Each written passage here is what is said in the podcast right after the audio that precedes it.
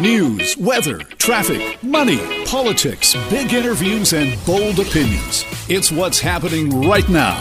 This is Mornings with Simi. Former President Donald Trump still not happy about being without a social media platform. Now he's responding. He's announced that he is suing Twitter, Facebook, Google, and he's alleging that his removal from those platforms was censorship. And to make this potential class action lawsuit happen, well, he is fundraising for that legal fund, of course. But how much of a chance does this lawsuit actually have? I mean, social media companies aren't government institutions, they're private companies. So let's talk more about that this morning with the help of our Global News Washington correspondent, Reggie Cecchini. Good morning, Reggie. Good morning. Okay, let's talk about that. What are kind of constitutional scholars saying? Because this argument from the former president is that it was unconstitutional.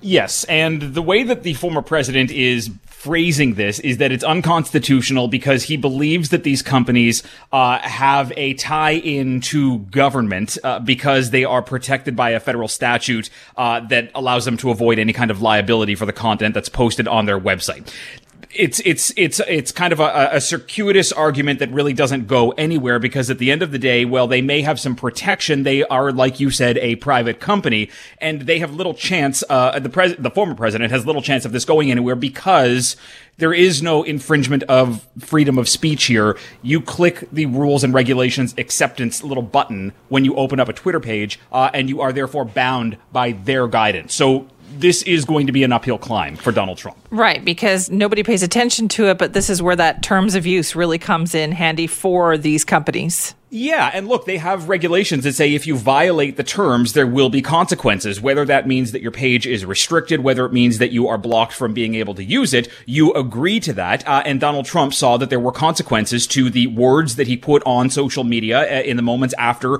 uh, the uh, insurrection in January and uh, the uh, election kind of bogus claims that he has been making for months now. and because of that, he was kicked out this is simply just uh, an extension of his anger. Okay, so let's talk about though the fundraising aspect of this. Well, I mean, look, fundraising when it comes to Donald Trump uh, is is key and is crucial because uh, you need money to be in politics. And look, Donald Trump fundraised uh, for months and months on this uh, fake election scheme and scandal that he tried to to uh, say existed after uh, right. the November election that money that people were paying into for all of these legal fights to go on, none of that money actually went anywhere. It just went into the coffers uh, of Donald Trump and allowed him to kind of move that money around through his own political action campaign. This is likely going to be no different. The pre- the former president is using the money that is going to come in, uh, and it is going to be unclear and it is unknown where that money is going to go to this is amazing then. So I remember all the fundraising that they did for the legal funds and you're right, there weren't a whole lot of legal challenges. So what do do we know what happened to all of that money? Uh, some of it was spent elsewhere. Some of it was spent uh, to deal with uh, Donald Trump's uh, mounting legal bills. Uh, because remember, especially when it came to those claims of election fraud, and then you ended up having to go to court in numerous different states, and you had all these lawyers that were brought on. Many of them, like Rudy Giuliani, said that he hadn't been paid. That money was supposed to go uh, and pay for that. A lot of it's still sitting in the bank. A lot of it is being used around because when you have a, a PAC or a super PAC, a political action campaign, the money needs to be accounted for, but there are ways to be able to siphon siphon that money around. Uh, and that is why there's kind of this scrutinous eye to what is Donald Trump ultimately trying to do with this, uh, you know, new right. claim that he's going to sue these CEOs. Is this simply a way to stay in the spotlight as Joe Biden's popularity sits at 60%? Right. So they can raise money for this. They can say it's a legal fund. They can say this is what they're going to do, but there's no legal obligation for them to actually use it for that? No, there's there's there's there's no legal obligation for them to have to use it for the uh, intent that it's being collected for because again, you know, it, it all it, there's there's there's it goes into a, a larger election campaign right. and finance uh, kind of uh, story here. But there are rules to how you collect your money. There's rules to how you spend that money. But when you own that political action campaign or that group, uh, you are kind of you know in charge of the money and seeing where it goes. Uh, and if you have people like Donald Trump has had within the Republican base now, not just since the election and the months before, but really for right. four years, there are people that are willing to push your cause uh, along. And if Donald Trump is saying that he's using this money to now go after big tech, he is going to continue to get that money brought in. And as we've already seen, but doesn't really go very far, people don't really care if that money isn't spent where he says it needs to be spent. Well, clearly, right? So, okay, so where we, he's had a couple of rallies, right, recently, uh, and he's still drawing crowds he is still drawing crowds, uh, and this is kind of emblematic as to where the Republican Party once was and where the Republican Party stands now. Donald Trump has not really stood down on these claims that he had this election stolen from him, and there are still these conspiracies that he may be reinstated as president uh, in August. He is uh, riling up the base. Look, we're heading into midterm uh, season, you know, just a couple of months away right. as the election is next year. He's doing what he can to draw in support. He's doing what he can to push out members of the Republican Party that are not falling in line with his claims uh, that the election was stolen from him. That is also where some of this uh, lawsuit against social media stands. If you're in the Republican Party and you're not holding onto the rope that Donald Trump is throwing out there, this is an opportunity for him to rally in your state, potentially put a primary against you, and get you out to replace you with somebody that's going to fall in line. It does feel like Reggie, though, that the next like six months or so will be very critical for this for for the Republican Party anyway to figure out does that work, right? Does having that Donald Trump support mean you absolutely need it in order to win? And they'll see how Joe Biden's uh, popularity because inevitably those numbers will come down. They always do. They do come down, but they've held pretty steady now for the last few months, and it's because of his handling of the COVID pandemic that people see that Joe Biden is doing uh, a fairly well job. I mean, look, 60% is far higher than Donald Trump ever had uh, within his four years. I think what you need to look at is going back to this uh, lawsuit against the CEOs of social media. If this were to advance, Donald Trump is the lead plaintiff in this complaint now. Does that mean that he needs to now go to court and potentially testify and implicate himself in the January 6th riots, which is the reason why he he's kicked off of social media. If that is the case, what does that do to the people in the Republican Party that are going along with him? Does this become a siphon where people are like, well, maybe we need to steer away from Donald Trump uh, as this January 6th commission is being put together and more things come to light? Well, it's always fascinating. Reggie, thank you. Thank you. Reggie Cecchini, our Global News Washington correspondent, talking about the lawsuit launched by former President Donald Trump against companies like Twitter, Facebook, Google. He's alleging his removal from those platforms was censorship, and they're now fundraising to make a potential class action lawsuit happen. This is Mornings with Simi. Take a good look around your neighborhood at the trees you see there. Do some of them have leaves turning brown at the edges? Maybe some have already fallen to the ground. And that's more like what we would see in August. And it's another example of the dramatic impact that heat dome, the intense temperatures have had on our region. I saw this in my neighborhood last week and it made me do a double take. We wanted to talk more about that this morning. Stephen Sheppard joins us now, professor of forestry at UBC. Stephen, thanks for being here. Uh, thank you for uh, inviting me. Is this something that you see happening all over Metro Vancouver that we are seeing leaves turn brown and fall to the ground already? Uh, well, yes, we're seeing lots of reports of that. I've seen it on my own block in uh, Kitsilano with uh, some maple trees that have dropped leaves prematurely. So uh, that appears to be, uh, you know, a, a, direct result of the uh, heat dome and those unprecedented temperatures that we had last week. What it, what is that doing to trees? Well, trees, you know, you get above, you get much above 30 degrees centigrade, and uh, some plants just uh, start to get uh, damaged just by the heat. And and what we're seeing here is a sort of a combination of things. Very often, multiple threats, uh, most of them directly relatable to climate change, uh, like these extreme heat uh, peaks, which are physiologically affecting, you know, the ability of uh, trees to transport water and uh, you know and do all the things that they need to do to survive and they need to do to keep our neighborhoods cool. So uh, it's damaging the trees and and uh, things like drought and uh, the longer the the uh, lack of rainfall goes on, then uh, the tougher it is for those trees and the more they're going to suffer. Right. So is this something that we need to worry about then? Uh, well, I would say yes, but I think we have to put it in the context of a number of things. Uh, just because they're dropping leaves early doesn't necessarily mean the trees are going to die. That's probably not going to be the case in the short term. But those trees could die if we don't water them over the long haul in, in these dry periods. And it's very difficult for the cities uh, with their current budgets to actually water not only the young trees that have been planted, which we need for the future, and the older trees. You know, we've got a lot of urban old growth in uh, in places like Vancouver and some of the older cities in BC. And we're going to need to have a much more uh, a robust watering regime and stewardship regime for those trees to keep them alive, we need them to stay safe so that right. they can keep us safe. So, right, because we've also talked about how important it is to have shade cover, you know, especially with the kind of temperatures we saw last week. So, what can we do in our neighborhoods to help out? Well, there are plenty of things that we can and probably should be doing. Um, so, for things like street trees, uh, you know, we could have an adopt a tree program where pretty much every uh, homeowner, uh, you know, maybe sort of adopts and looks out for uh, the trees on their block, like they do in the city of Melbourne. Everybody emails their tree in Melbourne so that they can uh, report any problems coming with their tree. But they could also water them. You know, water them, watering them once a week during droughts is might be pretty vital where these soils aren't that uh, um, you know have enough organic matter to keep the moisture in the ground. So that's a big watering's a big thing but also other things like planting new trees to take over when the old ones eventually die. Uh, we don't have enough canopy in some of our neighborhoods in many cities, and uh, that's a direct threat to human safety and you know people's uh, quality of life. Uh, I'm interested to hear there that you said that other cities around the world do have programs where they are dealing with this.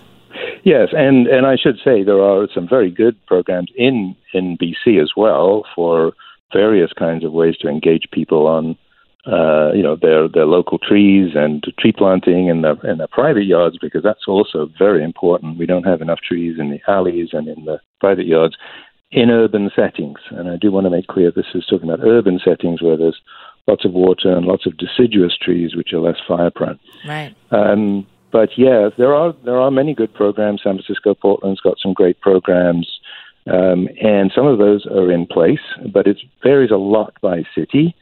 And one of the sort of simple ways to sort of, if you want to learn more about this, is look up some some of these resources and guides. And one of them is the Citizens Coolkit, which uh, we've developed at UBC with a lot of help from from cities and others.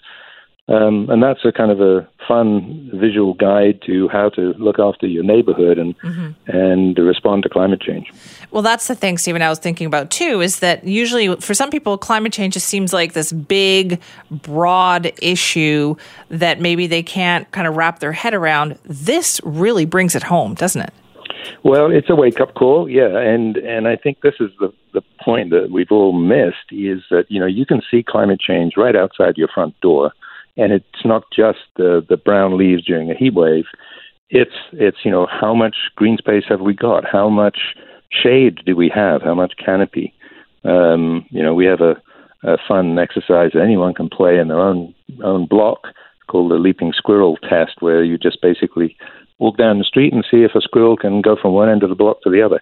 If it can, without coming down to the ground, then you've sort of got enough canopy lots of places don't have that shade and that stormwater protection and air pollution uh, reduction that these right. trees bring. So that's I, pretty important. I'm going to do that when I go home today and see how that goes. yeah, try it out. Try it out. A lot of people enjoy it. Stephen, thank you so much for that. Okay. Appreciate your time. That's Stephen Sheppard, Professor of Forestry at UBC. Great point about adopting the trees in your neighborhood, especially if they've been recently planted. Even trees on the street there probably need a little extra water right now with what's going on. And believe me, we need that shade. So look after the trees in your neighborhood. This is Mornings with Simi. Lots of industries are starting to ramp up again now that the pandemic, you know, seems to be easing. People are starting to think about travel again. But does that mean you're going to be booking it yourself? Will you get some help from a travel agency?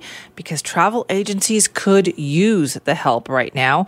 Many of them are on the brink, especially now that federal supports are winding down. For more on that, we're joined by Wendy Paradis, who's the president of the Association of Canadian Travel Agencies. Wendy, thank you for joining us.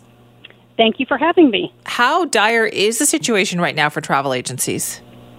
Well, travel agencies, like many businesses in the travel industry in Canada, have been without any revenue um, for over 15 months now.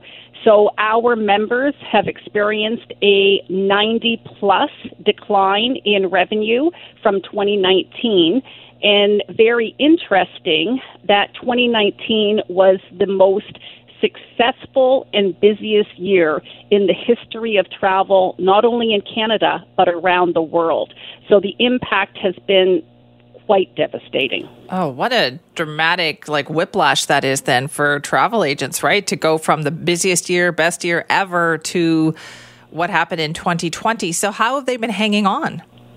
Well, I think that, um, like many businesses, that uh, travel agency um, leaders, uh, owners, independent travel agents have gone in and they have um, cut as many expenses as possible. However, as you know, at the beginning of uh, the pandemic, that we had um, tens and of thousands of people stranded all over the world, and um, so travel agents worked very hard to bring all those Canadians home. And then there were um, hundreds of thousands of pending bookings. So even though that um, there were no new bookings because of the pandemic, we have been working on the same files over and over and over again because of the lack of information around borders, whether that was provincials and uh, borders in 2020 and now um, the international border in 2021, that um, we are touching client bookings four, five, six times. So, um, really, what's happened is that uh, travel agents have been working all through the pandemic helping clients. Um, but unfortunately, that um, there hasn't been a lot of travel for sure. So they have been very, very creative, um, and there is light at the end of the tunnel for us. We know from all of the consumer polling that Canadians have been dreaming about travel for the last 15 months and that they intend to travel. Yes. So the future is really bright for our industry like it was in 2019, but we're just running out of runway right now. Right. I was actually talking to a travel agent just this week because I was booking something actually, and she was saying how wonderful it was to be able to talk to a happy person. you know, yes. because you've had to deal with a lot of unhappy people not getting refunds, wanting this, wanting that, and this hopefully is the start of something better. Absolutely. And I think that um, one of our greatest disappointments and concern at this moment is that uh, we do not have a border plan. The government has not given us the conditions and metrics when the border were, would open we are we are reliant on understanding what the future is about our borders and what those metrics are. And so whether you're a travel agency, you're an airline, you're an airport, or you're the 2 million workers in Canada that are associated with the travel and tourism industry, that um, as you probably know, that the government financial programs um, started to decline dramatically a few days ago, and we are hugely disappointed that that has taken place mm-hmm. um, when there's been no action around the borders. So our message is that uh, the future is bright. You've invested in us for the last 15 months, and um, we really feel that the carpet is being pulled right at the 11th hour here when really recovery is um, really a few months away for us. Well, Wendy, uh, fingers crossed. Let us know how it goes. Thank you for joining us this morning. Thank you.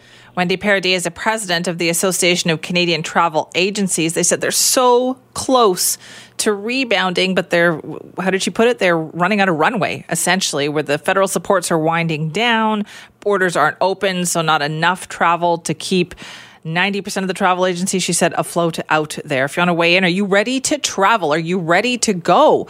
Would, are you going to use a travel agent when you do that? Simi at cknw.com. Let me know how you do that planning. Do you look for that help? And are you going to maybe right now because the industry could use it? Simi at cknw.com. This is Mornings with Simi. Just about every summer, BC deals with the impact of wildfires. Some years are worse than others. This year looks like it's shaping up to be one of the bad ones, with more than 200 fires early in the season. We are going to be getting an update from the BC Wildfire Service coming up later this half hour. Uh, but is this, if this is really the new normal, what do we need to do to mitigate the impact? I mean, how can we help our forests recover and protect them in the future? Well, for more on that, we're joined by Katrine Conroy, the Minister of Forest Lands, Natural Resource Operations, and Rural Development. Thank you for being here this morning. Hi, Simi. Thanks for having me. Does it concern you kind of where we are at this point in the season, seeing that we have more than 200 fires going?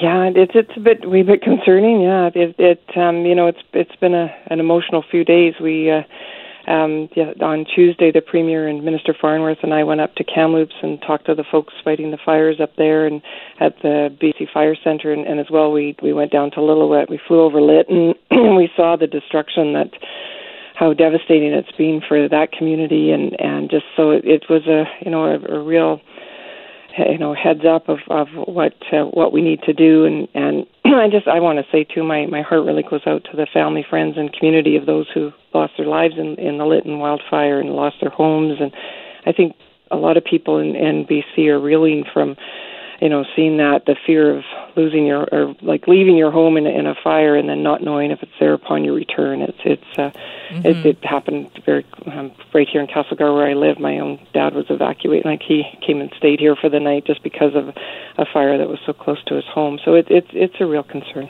I think so. I think also with the heat dome, you know, even Metro Vancouver, where people think of wildfires as happening perhaps elsewhere in the province, all of it seems to have really come home to us in the last week or two, the impacts mm-hmm. of this intense heat. How can we help our forests with this, Minister Conroy? What are we going to be doing when wildfire season is over? Well, we have to do a lot of, of um, fire smart actions, and and uh, we've got grants for community resiliency for people to go out and, and look at how can we look at our surroundings and and and just even at home, we can do that ourselves at home. You know, to make sure that you know we can do really easy things like keeping our our roof and gutters clean. You know, moving firewood if we if you have firewood or propane away from your home and keeping your grass cut, but but having an evacuation plan. Those are all simple things we can do. And FireSmart BC that has been doing an incredible program of working with communities to help to FireSmart the communities. They've got a, a great website, firesmart.ca, um, but it's um, you can go on there and look and, and see the steps that you can take, and, and also things like re, you know respecting when people ask you to stay out of the backcountry, when you know refrain from campfires. Even though there's a campfire ban, there's a there's a fireworks ban. We still heard of people that are having campfires and think they can do it if they keep it small. Well, they can't, and they, you cannot have fireworks right now. I mean, it doesn't matter where you live or what you're doing. You cannot have fireworks in this province, and and taking that seriously. That's what we're asking. I mean, we've got incredible people working on trying to save the the forest and save people's homes and families, and and it's they need the support from people in the province and and doing things smart is one of those right. things that everybody can do. Right. An uncomfortably large number of these fires continue to be human caused, as you mentioned there. So, do we need to crack down harder? Do we need to send that message that, listen, if wildfire season is going to be getting worse out there, we, we can't afford anybody to make these stupid mistakes? Well, we've been saying that, and although the premier did say the other day you can't legislate against stupidness, but uh, it's which is frustrating. But we're asking people to, you know, and to reach out if you see your neighbor having a campfire to tell them you can't do that. You know, like it's it's uh, it puts everybody at risk. It doesn't matter how safe you think they are. That's why they're called accidents. That's why they're called wildfires. It's uh, you know, it's and and lightning's an issue too. I mean, half the fires are are, are caused by by people. The other half are lightning, and and we just all need to to do more to work together to ensure that we're supporting each other and and keeping our eye out for neighbors to support them, especially in the heat. I mean, that was right. that was unprecedented itself. What kind of work are we doing in our forest though? Like about cleaning forest floor, um, you know, mitigating wildfires in the off season? What are we doing? We're doing quite a bit of work on that, like working with communities, working with regional districts, um, ensuring that they've got the, the funds to go out and, and work in their areas to determine which are the areas that need the thinning. Excuse me, working with, with contractors, forestry contractors in the province are also, you know, looking out for those those issues that can be dealt with during the off season. And excuse me, Simi, got but um, you know so we we have done quite a bit and especially in the last couple of years and and we will continue to do more. We know there's more to do. The community resilience investment program is done quite a bit. We've been doing that through the forest enhancement society of bc and i think everybody can take steps to reduce the risk and the impact and and i just uh right now it's just take it don't uh don't do high risk activities that could create a fire. Yeah, I know. I guess we can't really say that enough, though. I think, no, given can't. the fact that we're hearing from firefighters and others that people are still having campfires or beach fires or fires in parks. Like people are still doing this. Yes, I know it's it's crazy. I mean, you think uh, you know, you just. I mean, the, the it it was so you know it was pretty emotional and quite just to fly over Lytton and see the the damage, the destruction that a fire that within 20 minutes uh, could move that quickly through a community and devastate it. And you know, it's, and you just have to look at that to think, what am I doing? You know, why would I even think of lighting uh, a you know a campfire? It's just it, it's just crazy. So it's you know we're we're doing as much as we can, but uh, like you say, everybody has to do their part. And so, do we need to ramp up then for the next couple of years? I mean, we've had what in the last five years. I think four out of five of those years have been bad wildfire seasons, maybe three out of 5 mm-hmm. of those years. So, do we need to emphasize this more? Well, I think we do, and and we also, you know, climate change is making a, an issue, as obviously as we all are affected by it, and and we have, I mean, our our wildfire service, they have been, you know, pretty have a one of the it's a world class uh, fire service. It's uh, the uh, the people that that run the the BC wildfire are doing an amazing job. The the people that are working. I mean, we when you think of it, there's been 748 fires since April 1st, and right now there's 200 burning, and, and of that, 13 are of note. So you know it's that that's pretty incredible. Um pretty you know the amazing work that's been done. I mean we've got to watch it front and center here last week and and just to see the teamwork that comes into collaboration when you bring in the city the municipality you know and, and the regional district and the and then the BC wildfire service all working together. You know it, it was just so amazing to see and the work that was done to you know to be able to save people's homes and mm-hmm. lives it, it's you know we we have to support them and so moving forward, I, I know we have an incredible team, and, and we're supporting them.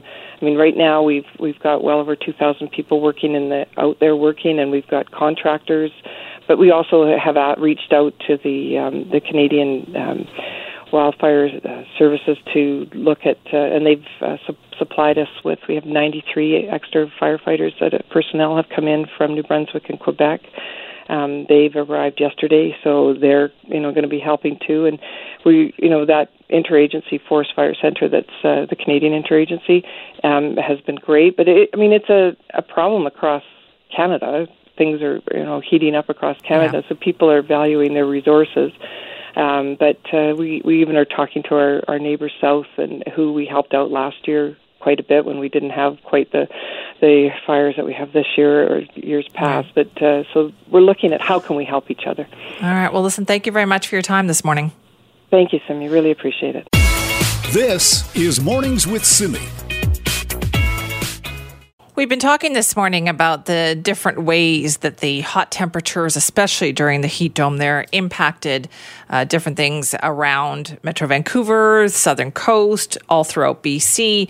Well, let's talk about Okanagan fruit growers who know that all too well. Many of them are suffering because their cherry crops got scorched in those 40 plus degrees, even if it was for a few days. What it has meant? Hundreds of thousands of dollars in loss for some farmers, and meaning you maybe won't find BC cherries as widely available as you normally would in the days and weeks ahead.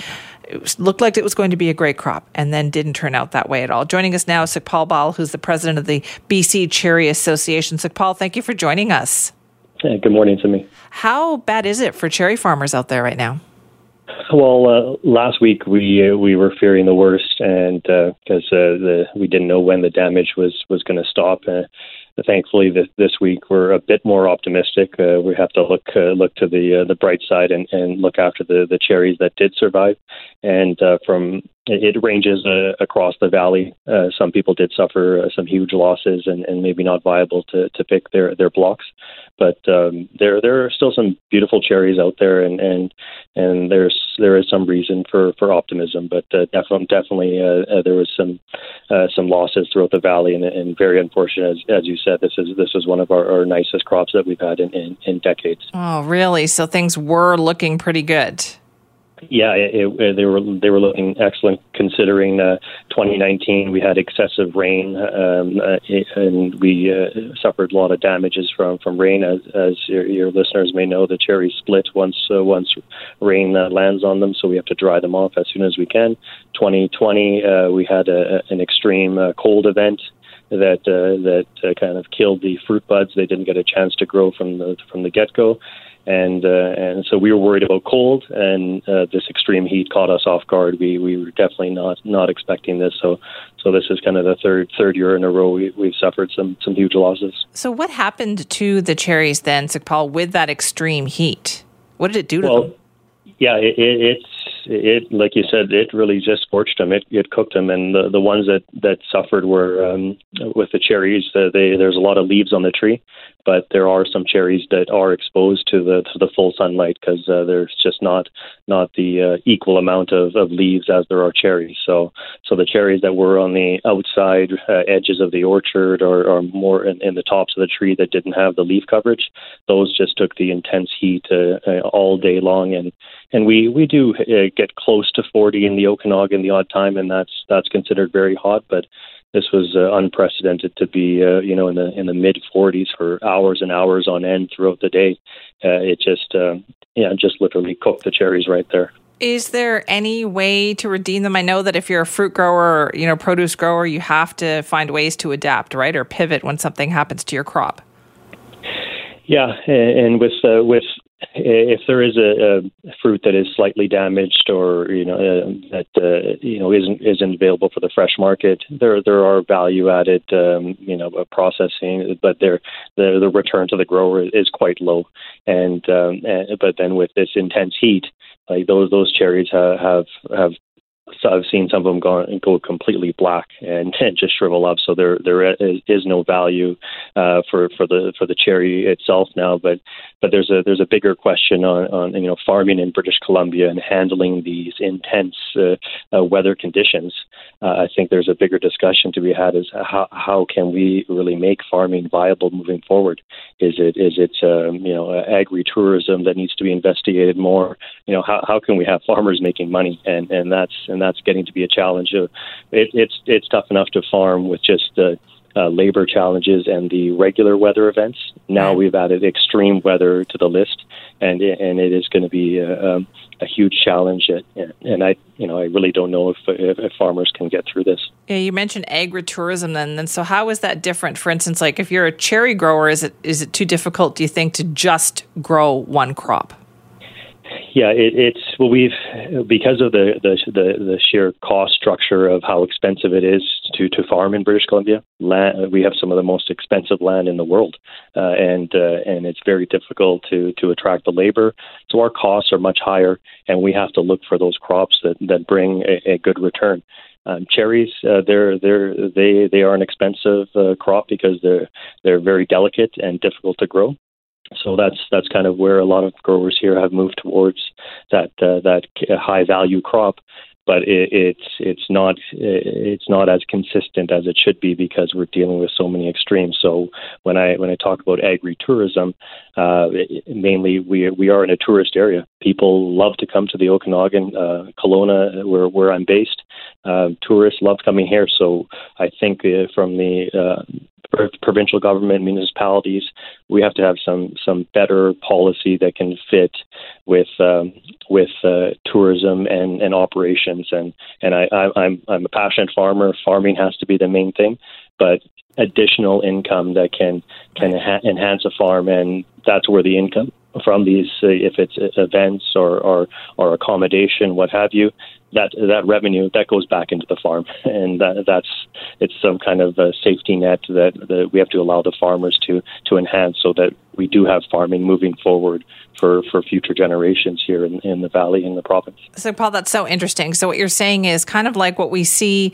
You see a lot of that in Metro Vancouver, right? Particularly with berry farms, whether it's a blueberry farm or strawberry farm, whatever the case. But allowing people to come in and pick, allowing people to buy your product, having other things for them to do when they come to the farm. So you're saying turning farms into like a tourism destination. Yeah, and, and it has to be managed very delicately. Uh, farms are not standardized across the province. There you can you can travel you know uh, just around Kelowna and see many, many different farms and, and you go to the Fraser Valley they're they're very different. So when it comes to policy it almost has to be on a on a case by case and you know present what you'd like to do on your farm and a judgment can be made that if this makes sense.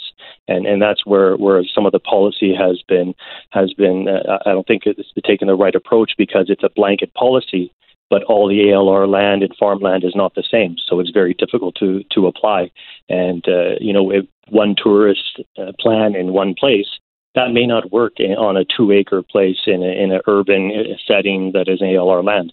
So that that's where I think uh, the the thought has to go right from the top at the ALC how are we managing people that actually farm the land? And that's their main income. Mm-hmm. and people that are just residing on ALR land we just can't be throwing the same policies out that apply to everybody. We we need to identify who are farmers and how can we start helping them. And that's and that's the, the big discussion that needs to happen because there there's been excellent work on preserving farmland that you know it needs to be farmland that's great. But the second step of the the land commission, their mandate, it is to improve and enhance agriculture, and that is the spot that the part that I'd like to see the provincial government and the ALC, and along with municipalities, focus mm-hmm. on that next item. How do we make uh, farming, uh, uh, you know, thrive in, right. in, the province? So, Paul, then talking about the cherry crop, what can people expect to see in the stores? Will there still be lots of BC cherries? Yeah, uh, def- definitely. There was it was a large crop, uh, thankfully. So there was there was lots of volume on the trees. Um, you know, uh, the, the, the fruit on the outside, as I mentioned, that that kind of got sacrificed by the heat. But um, I've been I've been driving up and down our rows, and and I get a lot of time to stare into the trees and see, and I, I do I do see a lot of uh, nice cherries. So so uh, you know, uh, people in the in the Lower Mainland and throughout BC should be should be seeing uh, a lot of uh, cherries coming into the stores, and and we're just gearing up to be uh, shipping out to the export markets as well.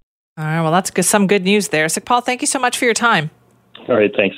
And best of luck with the farm this year. That's Paul Bal, who's president of the BC Cherry Association. Many farmers suffered hundreds of thousands of dollars worth of damage to their cherry crops. And they said the fortunate thing is, though, that before the heat dome had arrived, they did have a pretty good crop this year. So there will be enough, but still lots of damages out there that farmers are going to, with the hopefully help of government, find a way to deal with that. This is Mornings with Simi. Post secondary students aren't exactly known for making the best choices when it comes to nutrition. In my first semester at university, my favorite item from the vending machine was an ice cold can of Coke at 8 in the morning for early mornings on campus. I know, totally gross, right? I look back at my 18 year old self and shake my head in horror.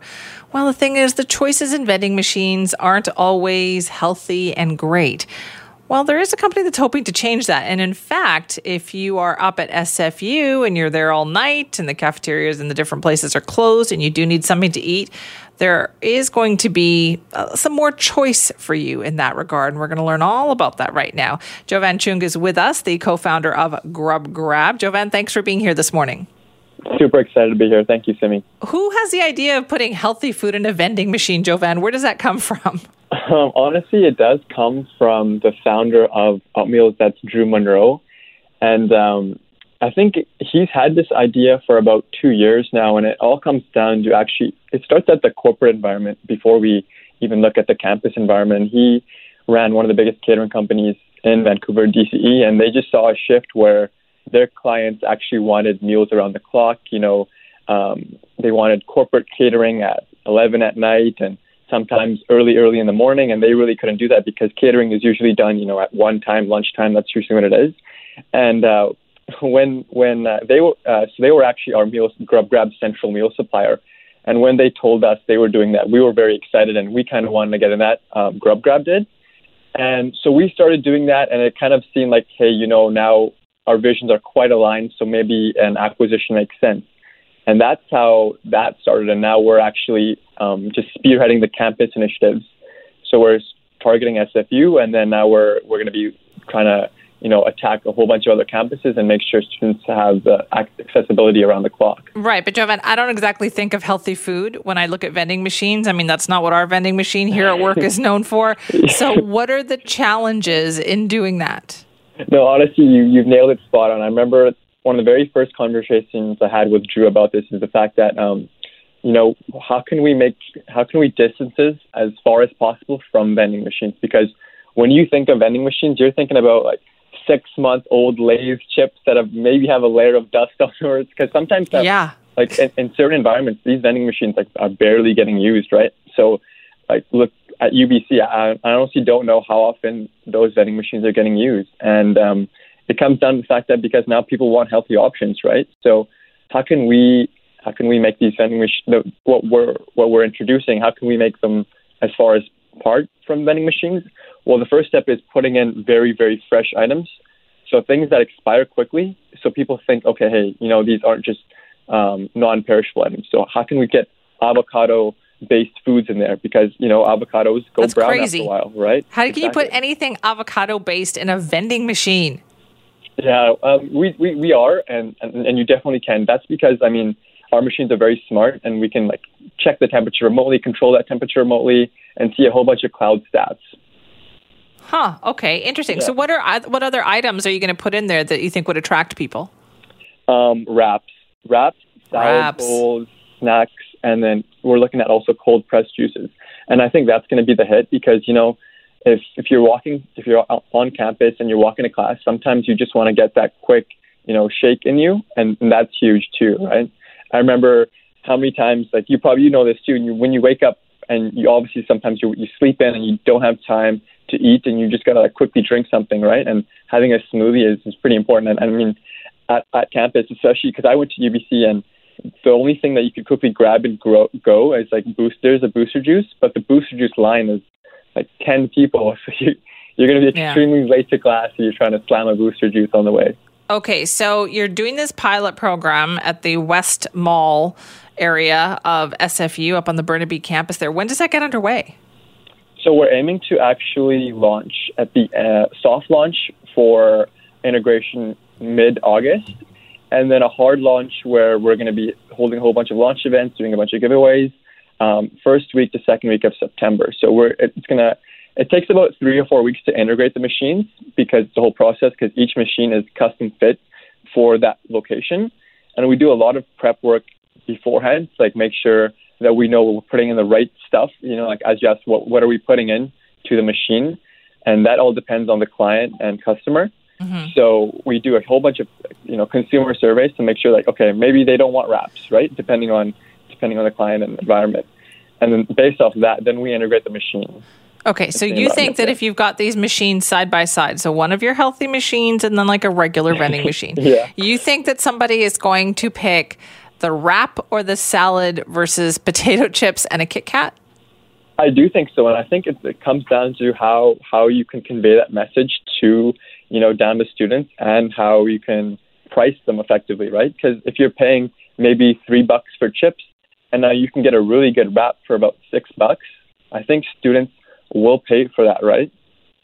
I guess that's what you're hoping too. So, uh, is there Exactly. is there any area that's already doing something like this? Um, do you mean outside of Metro Vancouver? Well, just like yeah, is this working elsewhere?